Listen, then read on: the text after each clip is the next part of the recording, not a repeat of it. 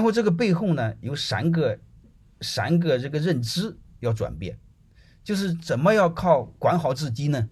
就是我们要尝试发现自己的优点，因为你找到了优点，找到自己的找到自己的优点，说白了是你要找对你做什么，将来之后要靠这个有立足之地。各位，你会发现在企业里边，你有没有发现一个现象？各位啊，你工作了十年没关系，好吧？呃，你十年不能说全荒废，你你你你你最起码你年龄长着呢，你最起码你你你吃喝嫖赌干过没有啊？好吧，这个不不不用这么不这么这么颓废，好吧？哦，你先听我聊。所以你会发现，我们在刚开始做的时候呢，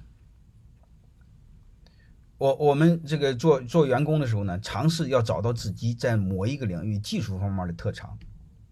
你不相信？你看看你单位很核心的人，他一般是从有技术特长，然后晋升到管理领域。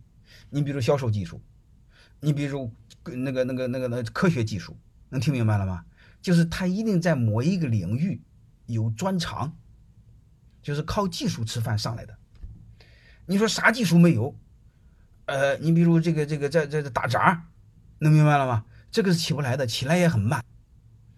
嗯，特别是你比如做个助理，做个办公室主任，这个起来是很慢的，能听明白？所以你要做技术起来的快。你比如说销售技术，刚才说了，你做这个产品研发，它起来的快。所以我建议你，我们做第一段的时候，一定要在一个领域内，一个领域内最起码你做到企业的第一，然后尽可能再做到你的行业第一。啊，你说行业不第一办不了，你最起码做到你这个行业在你那个城市里边第一。能听明白吗？那样的话，你的老板就会提拔你。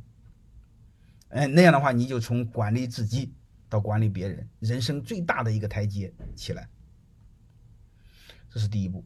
但是第一步你会发现，是别人给了你个台阶，你不一定爬上去。我见了太多的鸟人，给了的机会他爬不上去。为什么爬不上去呢？就是他一个鸟人都管不了。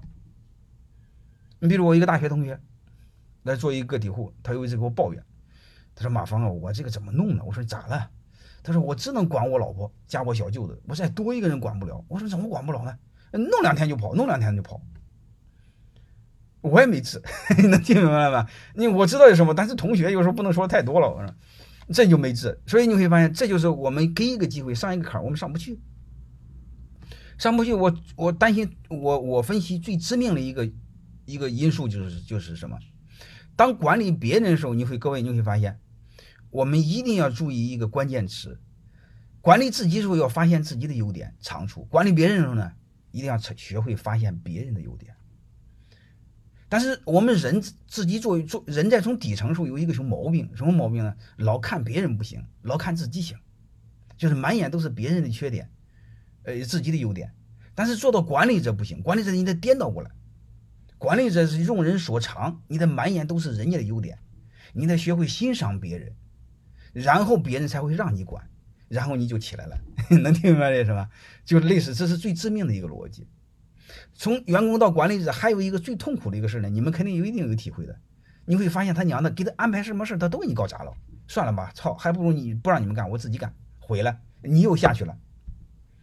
嗯，所以做管理自己简单，管理别人难，难你也得做。就啥意思呢？你眼睁睁看他把事给搞砸了。你还得相信他，你还得鼓励他，还得让他干。关键搞砸了，你还得替他背黑锅。哎，你只要这个做到了，你就起来了。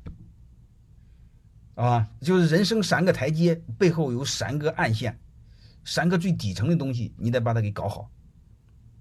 就是说白了，做管理者一定要看看看看别人的优点，用人所长。这是第这是第二个，第三个你会发现，如果你再往上走，那就是另外一个了，小概率的事儿。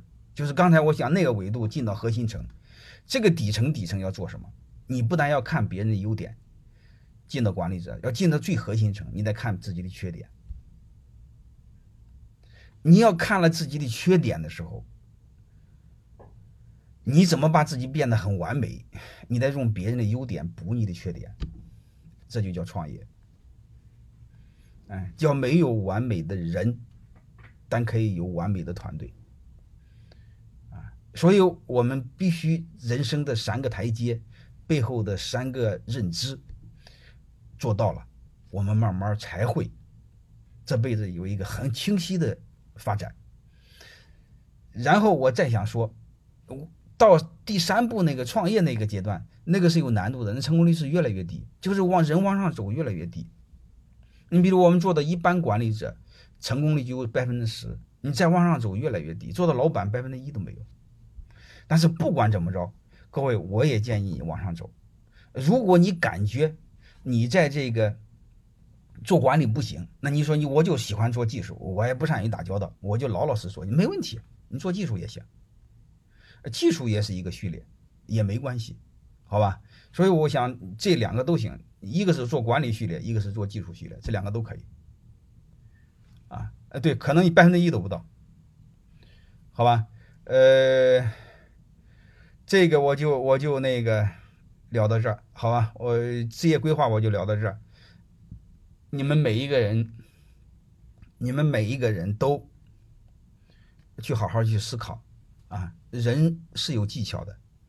你会发现，功成名就的人永远是少数，但是功成名就的人，他不一定是都聪明的人，功成名就的人也不一定是勤奋的人，所以人生是有规律的，啊，我们一定要看明白背后的规律，然后坚定的走下去。